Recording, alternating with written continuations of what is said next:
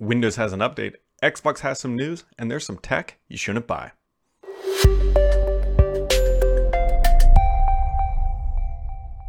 It's a bit hard to believe that May, well, it's already over. And so there's going to be a lot to, I think, play with in June, if you will. And we'll get to that here in a little bit.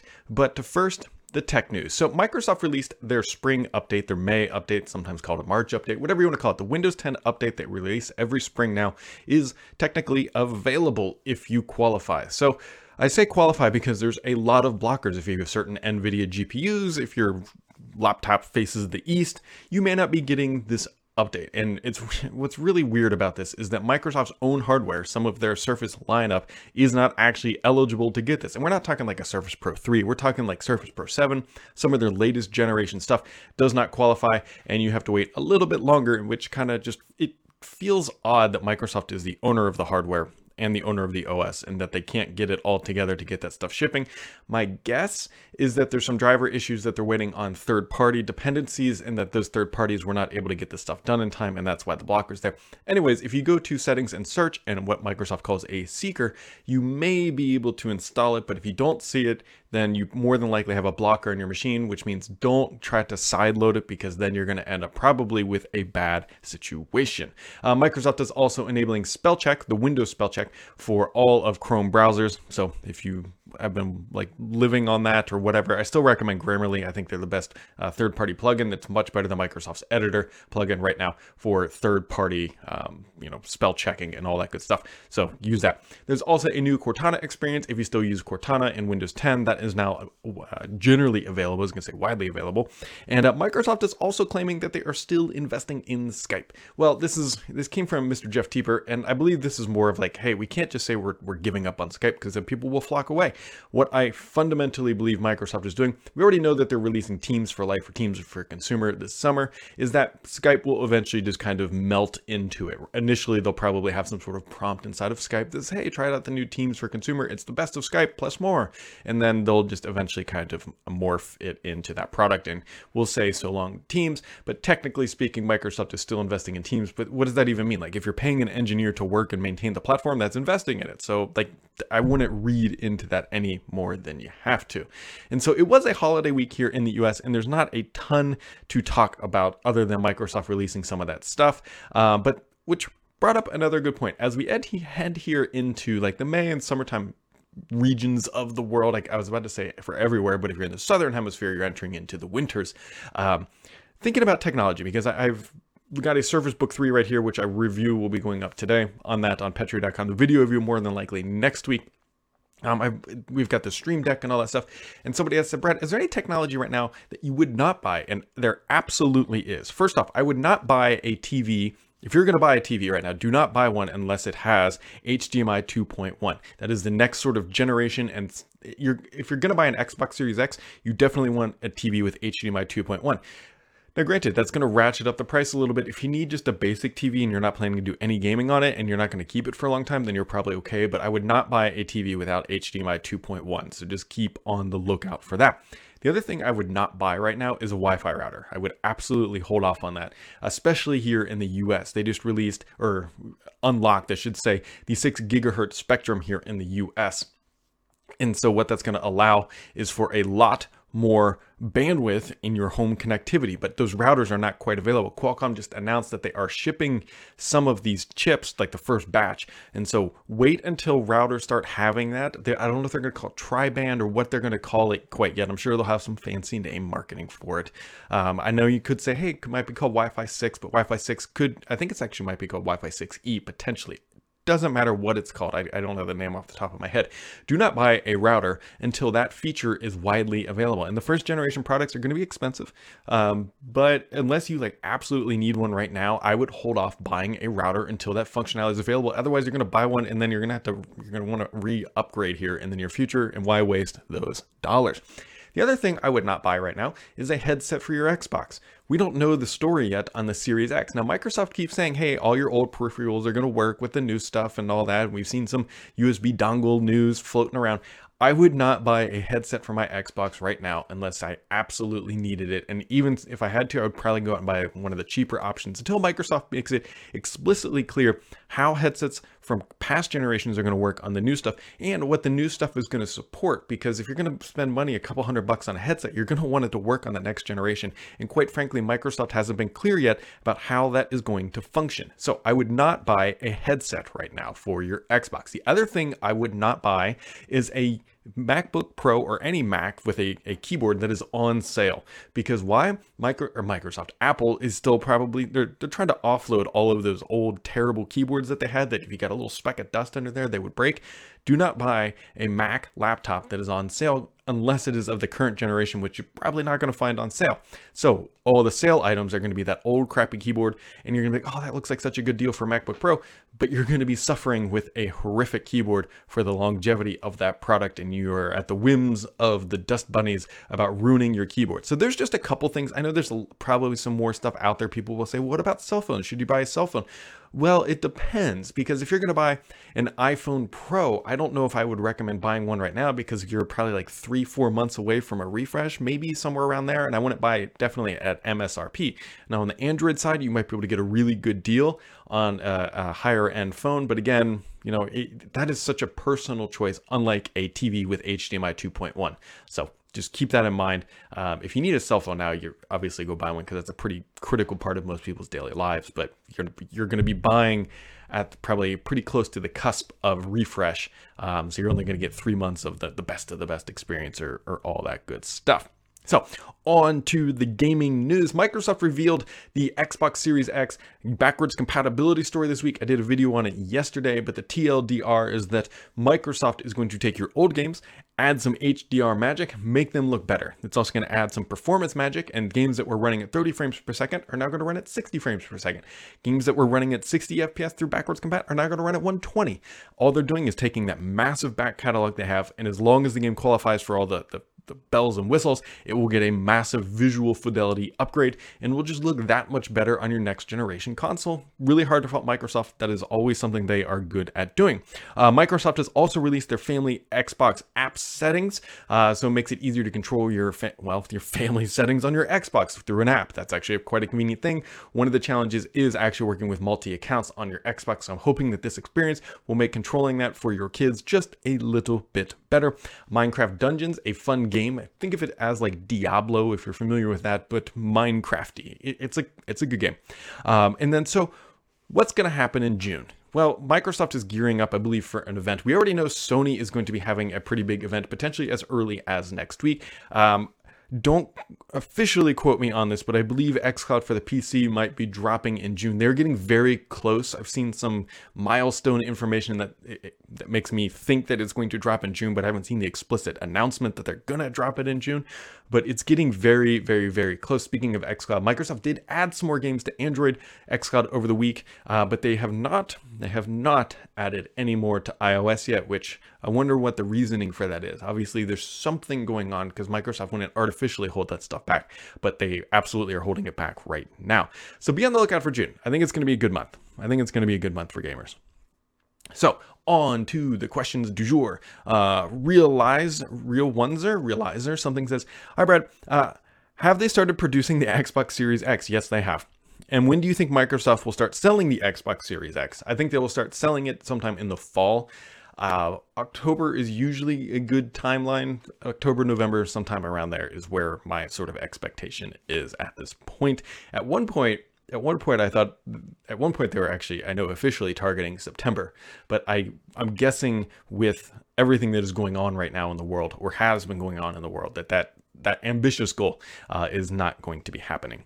So Andrea says, "Hi Brad, let me uh, thank you in advance for your great work. I really appreciate enjoying your Q and A section. Well, thanks for hanging out with us. Very much appreciate that. Uh, you talked about the possibility of getting Windows 10X preview builds around build, but nobody mentioned 10X at all, and everything went quiet ever since. You are absolutely right. Now, I know for a fact that Microsoft was preparing a a Windows 10X build that they were looking to potentially release publicly.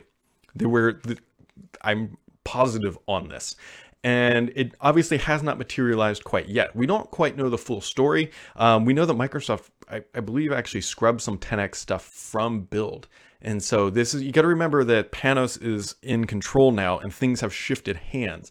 And so all of that stuff about build, releasing it, all that very much likely fell on his desk and he made a go no go decision and clearly uh, it was a no go so far. And so here we are. You got to remember that that 10x narrative about switching from dual screens to single screens came out pretty late, right? Not uh, like what, two weeks before build. And so I think this is all tied into what is going on there. And uh, hopefully we'll get some more hands on experience here in the near future. Uh, but then he goes on to say, now I've seen uh, Jon Wink, a, a, he's an engineer working on Windows 10X posting about testing in production fun times. And so I don't quite know what he is explicitly talking about there. I have a few guesses, but I'm not quite sure exactly. And he says, What's your take on all this? Any updates, timeframe, scooch, or hunch regarding Windows 10X preview builds? Um, I still expect Microsoft will release a Windows 10X preview build. I just don't know the exact timeline. These things are clearly very fluid at the moment. Uh, Mad says, so I got the code names wrong last week. Is Lockhart still a thing? Yes, Lockhart is still a thing. Any clear picture of where it is being pitched to sit in the ecosystem? So I, am hoping we're going to learn more about Lockhart. Uh, like this month potentially. I don't I don't quite know yet, but I'm hoping we will learn more about it. The whole goal here is that Microsoft needs a, a two SKU model. And people are going to say, but Brad, two SKUs of the next generation Xbox is going to be crazy. Guys, there's already three SKUs of the current Xbox One. And if you don't believe me, we have the Xbox All Digital, we have the Xbox One S, and we have the Xbox One X. Microsoft launching a multi SKU system is going to be pretty much the norm. But you could say, but Brad, they have different performance targets for the Lockhart and the Anaconda. That is crazy. Are you Xbox One X is way more powerful than the Xbox One S. This is a continuation of that narrative. So where is this going to fit? It's going to be, look, you have the Xbox One X at the extreme end of performance capabilities, HDR, ray tracing magic, and then you have the Xbox Series S at the middle ground, like that lower entry level, lower price, lower performance, 1080p or potentially 1440p uh, target. So there you go. That's where that's where I honestly think that it's going to fit in.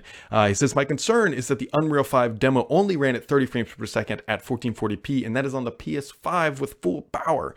So does a cut down on the Xbox Series X make even sense then, even for 1080p?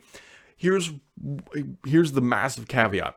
We don't know realistically how that Unreal Engine demo was running. Yes, they were talking about the PS5 version. I would not put all the all the eggs in the basket of that's what they said on this day. That is the absolute fact for everything. So just keep that in mind. Uh, Daryl says, as I recall, you got a Surface Book 3 a week or two early. I did. It's right here. Are you going to be doing a review or is it Paul? No, it's definitely me. Uh, or, or did I miss it? No, you haven't missed it. My review for this is actually going to go live today. Now, the video will more than likely be next week. The reason why I didn't just run it out the doors because I wanted to use it. Like I've been using this thing every day. And typically with a review, I like to travel, but obviously, you know, travel's not doing it. So I had to find more creative ways to try to use this thing as a real workstation. And so there we go. Uh, he says, my Surface Book 2 is getting long in the tooth, so I did receive my Surface Book 3 early last week and is definitely cooler, literally and perhaps figuratively, than the SB2 would be very warm on the bottom. The SB3 uh, is not so much, only a bit warm, but the 128 7 amp charger uh, comes comes with it. Uh, charger is downright toasty. Yeah, so this is a great machine. If you like the Surface Book 2, you'll like the Surface Book 3. That's kind of the, the short version of the review. Brother Nod says, has the lack of in-person events made it harder to get scoops? Yeah, I mean, it, it definitely has because one of the and scoops is you kind of got to put that into perspective here because what's great about events especially like build and ignite is that there's a lot of microsoft execs there and we get and we go hang out with them like we legitimately go drink beer and just understanding where they're coming from helps to connect the dots because a lot of scoops that that get published uh, from myself and many others aren't necessarily like, hey, Xbox Series X is launching whatever, make up a date on Thanksgiving, or Surface Book 3 has X specs in it a lot of it is connecting the dots of of what is what is management looking for where is engineering doing and bringing all this stuff together in a post. It's not always clear cut. Sometimes it is but most of the time it's not. And so what's great about these events is being able to sit down and talk to the engineers and the leaders of these departments and understanding their vision and where they're going off the record of course because they won't let us write all that. Um, and sometimes it's honestly just even away from pr people.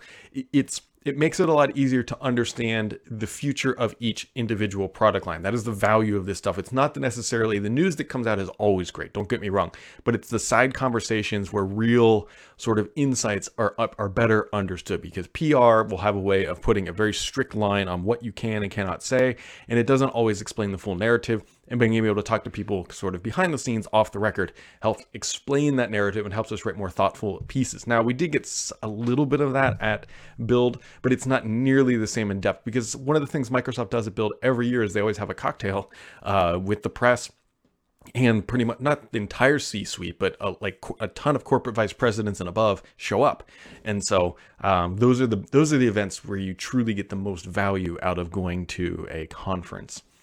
Um, he says, "What is your next major home project? If my wife had any way with it, it'd be me putting in a pool, but I don't, I don't, I don't think we're doing that."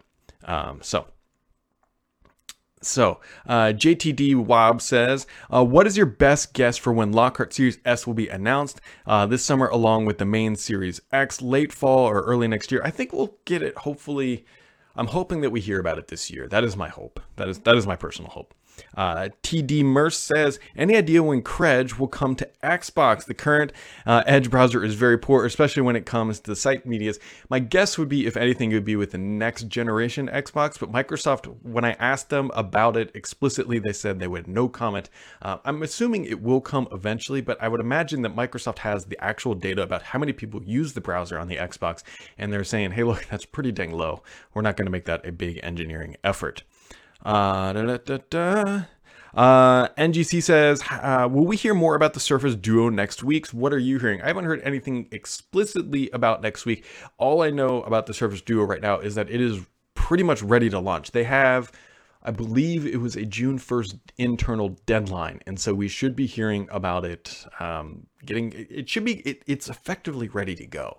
So I don't know where they truly are in the manufacturing run up for it, but I would imagine it's fairly long, fairly far along, considering how many people we have seen with it inside the Microsoft org showing it off on social media. Um, and those do not look like engineering prototypes. So uh, it looks like it's pretty close to being able to get out the door, and hopefully we will hear more soon. Uh, Side Choker says, um, I have a ZTE Axon M dual screen phone and I love it. My question is do you know if the Duo will be able to mirror the screen so that you have the same stuff on each screen? For example, a phone in tent mode and watch YouTube on each side. I it would surprise me if you couldn't. I don't explicitly know. You could probably pull up the emulator and figure out if you can. I haven't seen anybody try to do like a full dual screen, uh, span the display across, except with the exception for maps. I have seen maps like that, but email is typically like you have like a read, you have like the list pane and the reading pane. Typically, that's the, the model Microsoft is doing is having one app, but two different pieces of content inside the app open for the most part. So we will have to see. We will have to see. Uh, when the Surface when the Surface Travel dongles uh, when will the Surface Travel Travel dongle be released, and will it come to Europe? I don't know if it's coming to Europe, but it would be surprising me if it doesn't. He's referring to the Surface Travel Hub that Microsoft announced. I believe it was targeted for the end of this month. I haven't heard explicitly if it's out yet, uh, but I believe the target was for the end of this month. Um, do you know anything new about the password manager from Microsoft? No, it, all we know is that it's in that Teams consumer app, but Microsoft is very, very quiet uh, for it at that they're just very quiet. They haven't said anything. I've been trying to get a list of all the features that they are going to launch and when, and Microsoft keeps saying, well, we don't have any more information to share. So this summer is all we got, unfortunately. And he says, I am in the beta for xCloud and I can't use it because it's not available in Luxembourg. I am in the German beta, so I understand that I can use it because the uh, because the other country. But why can't I use the xCloud with my Xbox One X? When I check for the stream, all I get is a green check mark, but I can't connect with my phone and all that good stuff. It doesn't work on Wi-Fi or mobile data. I just get the error and connect. Maybe that's why it's not available in Luxembourg. that's I don't I don't quite know um, what sort of geo restrictions and how Microsoft is actually isolating that data, but that it could just be that you're trying to work around um, the xCloud restrictions and that Microsoft is trying to probably actively stop you from doing that would be my guess. And for the last one, sometimes I can't stream my Xbox One to my PC uh, with the companion app. My PC is hardwired and my Xbox is so they are on the same web network. I tried the beta version, but it doesn't work and I couldn't find something online. So this is very hard to triage remotely. Uh, the only thing that I could think of is that uh, make sure you're one authenticated with the same accounts on both console and the PC. I would probably expect that you are, but that would be my first thing to check. And the other thing to check, um, it's a beta, and maybe it's just not compatible with the hardware that you have. That is, it's hard to, it's really hard to triage individual things like that uh, through a web form in this capacity. Uh, Dr. Vadrul, Vandrel, uh, hi Brad. Uh, when the heck are we going to see Project xCloud for PC? Thanks. My expectation is that hopefully this month. This month meaning June. Sorry, June because it's technically still May. So we will have to wait and see. But I believe it might be coming next month. Um, but again, things are shuffling about. And It's also Microsoft's quarter end, or fiscal year end is June 30th. So we're going to see a lot of things sort of get shoved out the door uh, before the year ends here. So with all that, guys, thanks for the Q&A. Thanks for listening. Thanks for the month of May, and we'll catch you all right back here in June.